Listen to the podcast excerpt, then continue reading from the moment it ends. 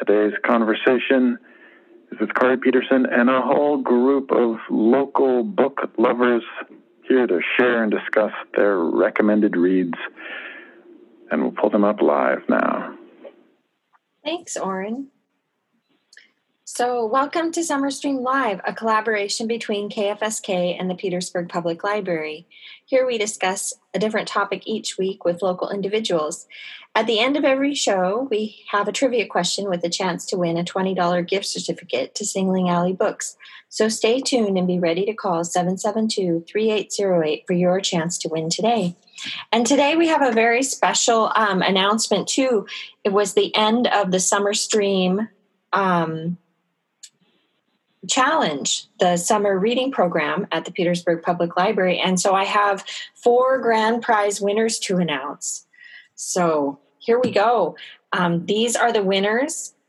They completed the Summer Stream Challenge, and all of them earned at least 20 badges. Actually, all of them earned way more than 20 badges. And um, it's the first time we've run the program this long. We ran it for 11 weeks, I believe. And so each one of these people have one $250 gift certificate to a local business of their choice. And the library will be contacting you to find out which business you would like that um, gift certificate to. So here are the winners for the Summer Stream Challenge Miss Ivy Warhatch, um, Mr. Ben Carmel, and Miss Amelia Anderson mm-hmm. and Mrs. Tara Lucas. So those oh. are our four winners for the summer stream program. Congratulations. And now today we're going to do recommended reads and we have a lot of people today and I've never had this many people on the show at one time. So we will learn as we go.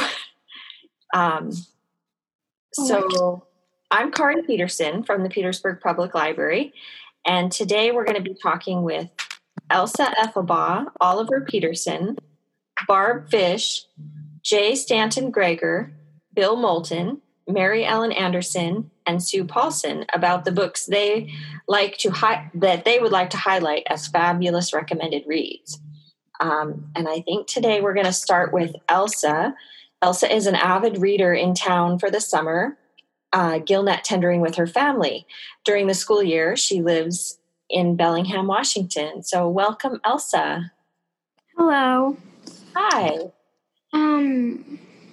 So, what I know we have talked about, Elsa and I have had many conversations about what she would like to um, recommend. And you wanted to recommend a whole series. Is that correct? Yeah. Yeah. So, you want to tell us about that? Um, yeah, the series I'm recommend recommending is called Warriors, and yeah. And so, do you know the author of that series? Um, yeah, Erin Hunter, which is a group of people. Oh, it, really, it is. I didn't yeah. know that. Okay. And um, so we were talking about this. There's, and you were talking about the first Warrior series because there's several series in this. I you were talking the Warrior series. Yeah. Okay. Just the whole series, I guess. Yeah. Because um, the first series or the first group of six books, it's it's very good, but a lot of the other ones are a lot better. And one of the reasons I really like this series is because there's a lot of books in it. Yeah. Okay. Yes, you read a lot. and um, so, how many books are in the series overall? About? About? Yeah. That's a hard question, but At least 30, at very least. I'd say 50, but I could be wrong. Yeah. And so you were saying, as we were talking about this, about the need to read them in order. Is there a need to read them in order? Um, some books you should read in order, and some there aren't. Basically, there's a there's the Warrior series, but then there are groups that have six books in it, and the order is for the titles over those six books would be The Prophecies Begin, The New Prophecy, Power of Three, A Vision of Shadow. Oh, no, not A Vision of Shadows. Omen of the Stars, and then A Vision of Shadows, and then The Broken Code. Okay. And then there's another one that you can read pretty much anywhere, which is Dawn of the Clans. Okay. But you had a you had a spot that you recommended that you read Dawn of, Dawn of the Clans. Was it after the third book? Yeah, after the third group of six books. You thought that was a great place to read Dawn of the Clans at. Yeah. Okay. And why do you like what do you like about the actual stories themselves? What type of books are they? Um, they're fiction and, or fantasy, and I really like that about them. But I also like that it's takes place in the same world that I guess we live in, but it's from a different point of view. Okay. And whose point of view is it from? Um, I guess animals. Okay. So the animals speak in the book. I guess they speak, but they don't speak Okay. English or whatever. okay, because it's fantasy. Yeah. Okay. Well, thank you for joining us, Elsa. I sure appreciate it. And next, I have Oliver. Um, and so Oliver is a student at Mitkof Middle School who is noted for spending any and all spare moments reading. And um, I, I, yeah, one of those kids where you have to ask them to put the book down and do what they're supposed to be doing. so, Oliver, welcome to the program. Hi. Uh, I'm recommending The Hate You Give by Angie Thomas. Okay, and why are you recommending that book? Well, I guess with all the protests and stuff, I thought it would be nice to kind of share that book, and I guess it's just good. Okay. What what is good about it? Um, it shines a very large spotlight on police brutality, and it shows how it can affect the communities that are most affected by police brutality. Does Yeah. that make sense? Yeah, it does. And so, um, do you want to talk a little bit more about the title and the meaning of the title? Uh, sure. The title is actually a, uh, don't know the actual word for it, but it stands for thug. So, Um, is it's I think it's based off of a song by Tupac that I am not familiar with, so I can't really tell you more. But yeah. And so, what does thug? Um, yeah. So, thug. It is the hate you give is based off of a song by Tupac, and um, and thug stands for the hate you give, and it's about how we raise um, children in unkind ways in poverty and what that does to them. Yeah. Yeah. Um, okay. Anything else you wanted to say about this book? Do you recommend this book just because of the protests, or did you enjoy reading the book? Oh, I enjoyed reading the book, uh, not just because of the protests. Um, it's a good, it's a good book, and you don't have to have a reason to read it. Yeah. And also, this book was made into a film. So if you didn't want to read the book, you could also watch the movie. Um, and and it's a fabulous book. And anything else you wanted to say? No. Okay. Um, we have some recordings that I wanted to share from Barb Fish and Jay Stanton Greger. And um, so, yeah, we'll start there. So, this is Miss Barb Fish, and she's going to tell you all about who she is in her pre recorded. She couldn't be here today. Um, so, here we go. So, I'm getting reports that we can't hear that.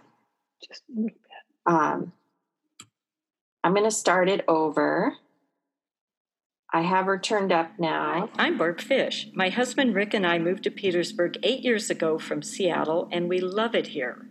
I have the good fortune to be a member of the Soup and Books Book Club and a member of the library board. I've met many of you at the Friends of Petersburg Library's book sales.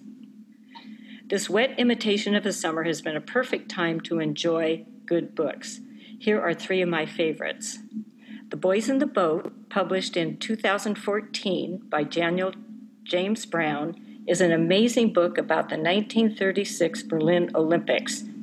Eight oar Crew from the University of Washington, my alma mater, was composed of nine working class boys from the West Coast who rowed their way to victory to defeat first the elite teams from the East Coast and then the German boat rowing for Adolf Hitler in Berlin.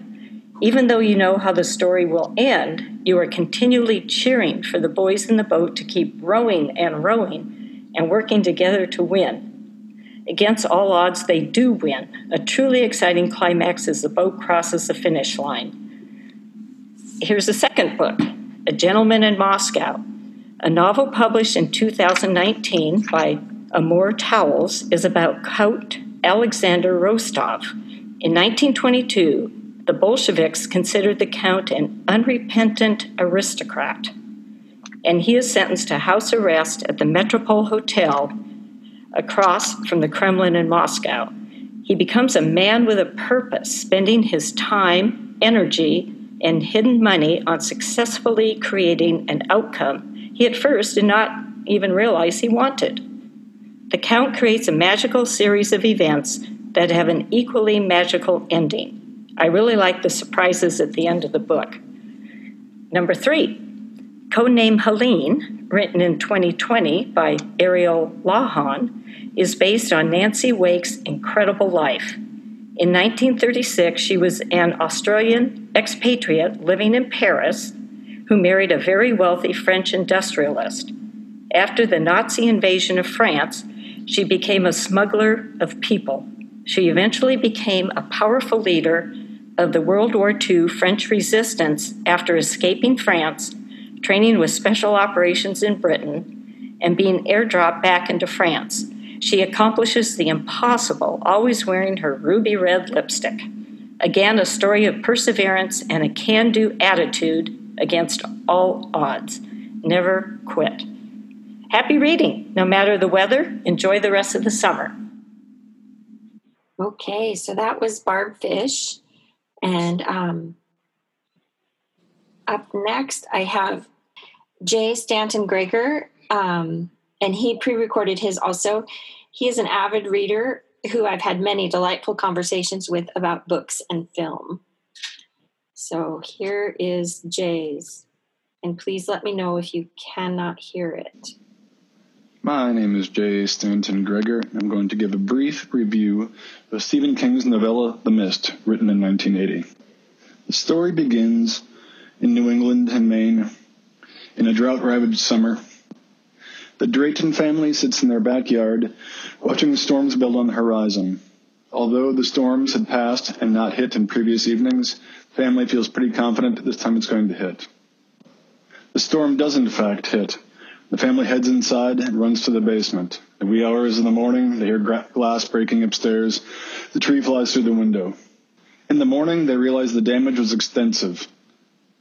David fires up the chainsaw, clears the driveway, cuts the tree down that had crushed their boathouse, and his neighbor Brent Norton walks over and asks for help, as his driveway is completely blocked. So David and his son Billy and Brent Norton from next door head in town to the grocery store. His power is out in the grocery store, but the truckers are making do. Place is packed and the lines are long, and eventually a dense mist rolls across the parking lot and covers the grocery store. Within seconds, the people inside can tell this is no ordinary mist. It is more dense and it has an acrid smell to it. And this is where it becomes a true Stephen King story. The monsters of the mist flock to the glass of the grocery store. It becomes a psychological thriller. A community of people trapped in a grocery store trying to find a way out where monsters wait for them outside. It's a simple story, but keeps you riveted the entire time, wondering what would you do if you were stuck inside a grocery store with no way to get out? You have plenty of food, but things that want to come in, and things that want to eat you that want to come in. I highly recommend this story to anybody, so I won't give any spoilers from here. So that was Jay Stanton Gregor. And now, um, next, I would like to introduce Bill Moulton. He is a writer and a reader. He prefers to read the old, very old works, and I'll let him talk about that. I personally hope to read a novel written by Bill one day. So, welcome, Bill. Um, in a previous life, I fought fire for the Forest Service. Which entails a whole lot of hurry up and wait. So you must have a book handy that you enjoy reading a lot. I chose for that book and read read it 13 times on the fire line. The Princess Bride, S. Morgenstern's classic tale of love and high adventure. The Good Parts version by William Goldman. If you don't know William Goldman, you probably know him as a playwright. He did Masquerade, Butch Cassidy and Sundance Kid, Stepford Wives, All the President's Men, a whole bunch more stuff. It's, uh, it's a uh, book set in the uh, Renaissance era, they say. And what's it about? It is about fencing, fighting, torture, poison, true love, hate, revenge, giants, hunters, bad men, good men, beautiful, beautifulest women, snakes, spiders, beasts of all natures and descriptions, pain, death, brave men, coward men, strongest men, chases, escapes, lies, truths, passions, and miracles. uh, it was written in 73 and became a movie in 87. Um, uh, very popular movies, sort of a cult classic. Yeah. And uh, I, the copy I have now is the 30th anniversary reprinting, and I think there's been more since this came out. Um, and it is about oh the Sicilian dread pirate Rob, dread pirate Roberts, Princess Buttercup, who happens to be the most beautiful woman in the world. Uh, the giant Fezzik. When Goldman wrote the book, he was thinking of Andre the Giant for the movie, and he got that to happen later on. Um, I love it. I obviously I my favorite part is when uh, Inigo Montoya finally finds the six-fingered man that slew his father. He discovers Count, Count Rugen. He meets Count Rugen when they're storming the castle and chases him throughout the whole rest of the book while everybody else is doing something else, like, you know, defeating uh, Prince Humperdinck. My favorite part was uh, I tabbed the book so I could go from one episode where he was chasing the count to the next, to the next, to the next, to the next, to the next. That part I've read 26 times when I lost count. Just just the chase of the count. Just the count. Yes. Okay. Would you like to know? I think that that covers it. well, and you've told me you've read this, you've read the whole book how many times? 13 times when I lost count. Wow. So, yes, I have seen the movie. I haven't read the book, but I know my my cousin is one of those cult followers of this. Yes. the book is very faithful. I mean, the movie is very faithful to the book. The only part you miss is uh, Goldman making sarcastic comments throughout. Okay. Which are probably humorous. Very. Yeah. Well, thank you, Bill. Thanks for sharing. and next, we have Mary Ellen Anderson. she is recently retired elementary school librarian who is enjoying more time for reading now. Mary Ellen has a true gift for talking with people about their interests and recommending a book that they might enjoy. So, welcome, Mary Ellen. Well, thank you. And thank you to KFSK and the library for making this happen. It's really fun to hear everybody's ideas of what makes a great book. Um, in my case, every now and then a book comes along that affects you so deeply that there's a kind of a shift in how you see the world ever after. And this book was one of those rare gems for me. Um, it's one maybe a lot of people have read because it was published in 2013. It's called Braiding Sweetgrass Indigenous Wisdom, Scientific Knowledge, and the Teachings of Plants by Robin Wall Kimmerer. Uh, it was published by Milkweed Editions. Now, I listened to this book, which I don't normally do. I love having a book in hand, um, a physical paper book, but I was down in Seattle caring for mom and uh, clearing out my dad's old garden beds that had been overgrown. And so I was listening to this book, working to revive these gardens. And something about the combination of having my hands in the dirt that my dad nurtured for years and years 40 years and then listening to Kimmerer's profound and lyrical messages was just magical for me. Um, as it says in the preface, and I have a quote here that I wrote down the book is an intertwining of science, spirit, and story old stories and new ones that can be medicine for our broken relationship with the earth. The author is a botanist, which I was that's what I went to college for to begin with before I switched to an English major. But so it was fascinating to me in that respect. She's a well respected botanist. And she uses stories, metaphors, and visual imagery to explain and, and enhance the science of botany while at the same time using the science to deepen and extend those stories and metaphors. Um, the book also includes her personal stories of raising her two children, um, her reacquainting herself with her uh, Indigenous heritage, and her search for her roots in that Indigenous knowledge. And it's uh, written in a very soothing, thought provoking, and poetic read. And in her own voice, it's just so much more special what's funny is after I read it, I was so moved. I called two friends immediately and said, You have to read this book. And both of them said, Oh, I tried it. I couldn't get into it. And I was so shocked and stunned. Uh, but I think that for me, maybe listening to it had something to do with it in the author's own voice, plus the situation I was in, where I was doing something with the earth and in a very meaningful emotional place for me. And in her way, her book is full of her emotion with um, her career and her heritage and everything. I think there's something to being the right book at the right time. And I've had a few in the past that I've tried starting once and then came back two years later and then was able to finish it. So that happens a lot.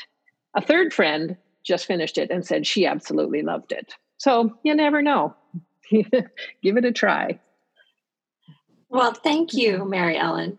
And yeah, we had a conversation when I had asked you to do this, and and and you said that that was the book you would like to do and i love that book also and i actually remember where i was when somebody recommended it to me um, i was standing in line um, a very very long line outside of the salty pantry for the dancers fundraiser their annual hamburger fundraiser and um, having a wonderful conversation with uh, Suzanne Fuqua in front of me, who mm-hmm. recommended that book.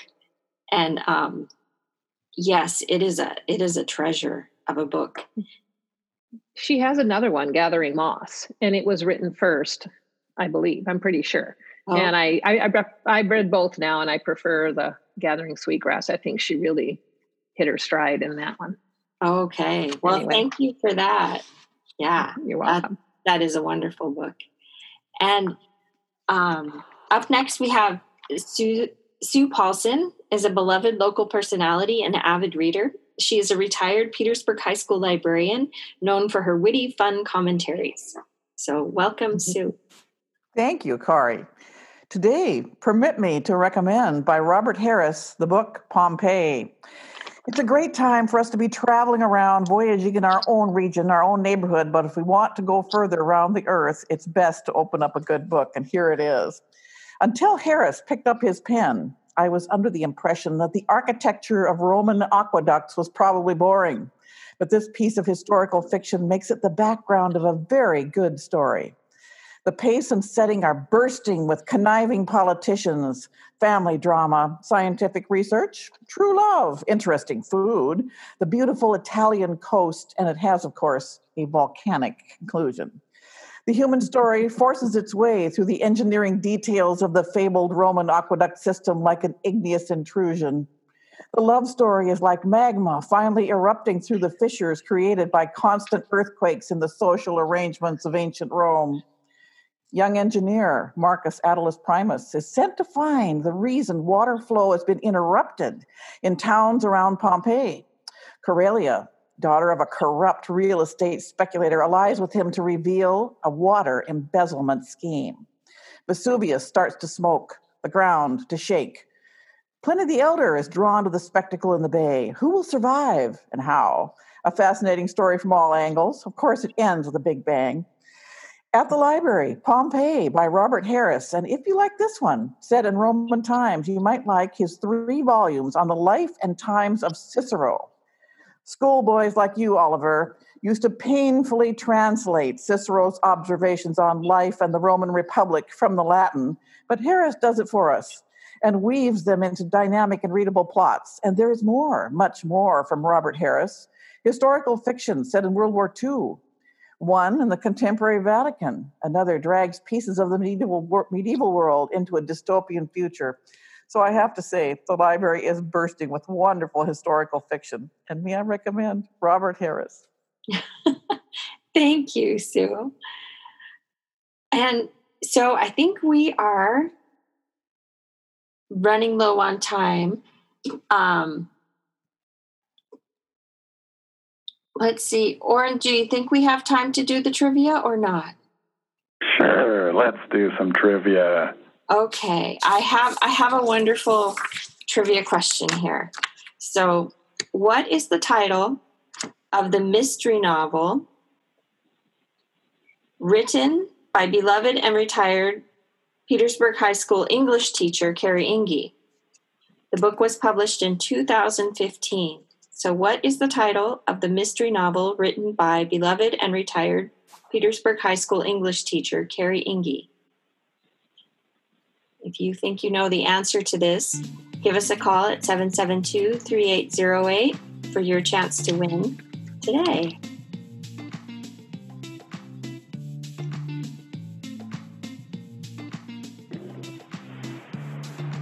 So while we're waiting for the phone to ring, let's uh, let's hear the question one more time.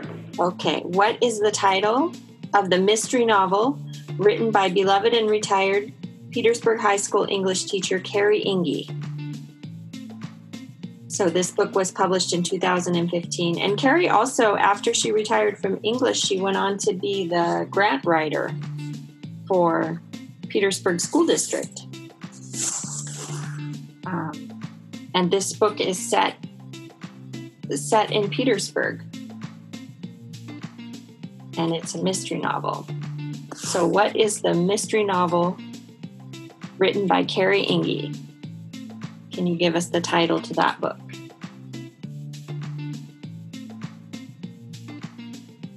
Hey, Tom. Okay, so, so we've got some callers coming in here. So here's uh, the caller on line three. I think that's our first caller. Crab bait. Okay. Who is that? Is this fair? This is Sue Paulson calling. It's crab bait. yes, that's fair. Okay. I have I have to say I noticed that that book was dedicated to Sue.